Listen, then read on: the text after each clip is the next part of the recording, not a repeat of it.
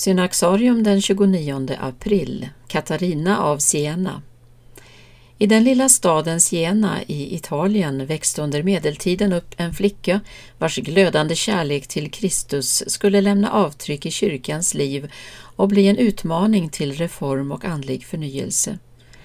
Redan under barndomen öppnade sig det inre livets verkligheter för Katarina och hon började ägna allt mer tid åt bön.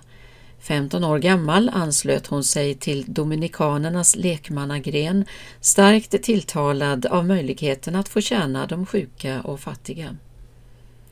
Katarinas kärlek till Kristus närdes av en oavbruten inre bönedialog där visioner och mystiska erfarenheter hörde till vardagen. Genom hennes radikala trohet mot evangeliet drogs människor till henne och hon samlade en liten grupp manliga och kvinnliga lärjungar till vilka hon ständigt talade om nödvändigheten av bön. De följde henne överallt. Katarina kom att göra många resor och delade hennes liv i bön och tjänst bland de fattiga. Hon hade även en omfattande korrespondens och gav människor råd och andlig vägledning genom brev som hon dikterade eftersom hon själv aldrig lärt sig skriva. Av dessa finns 380 bevarade, liksom hennes viktigaste verk, Dialog, präglad av hennes liv med Gud i bön.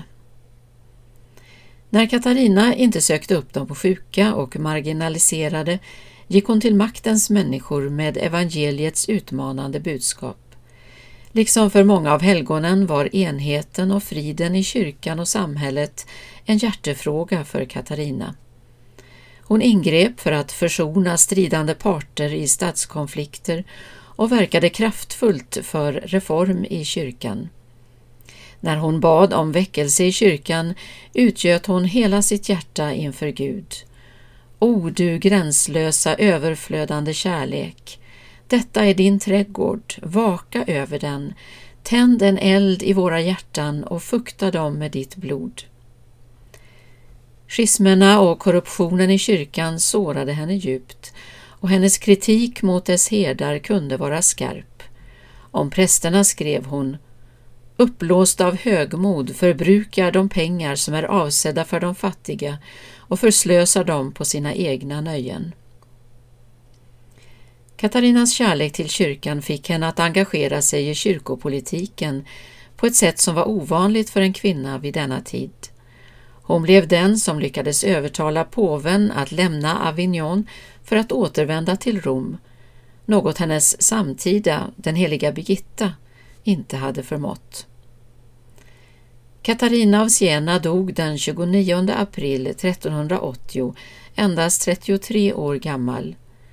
År 1968 utnämndes hon till kyrkolärare i den katolska kyrkan, en titel som hon har även i den anglikanska kyrkan. Trots sitt korta liv har hon efterlämnat ett av de märkvärdigaste kapitlen i Europas andliga historia.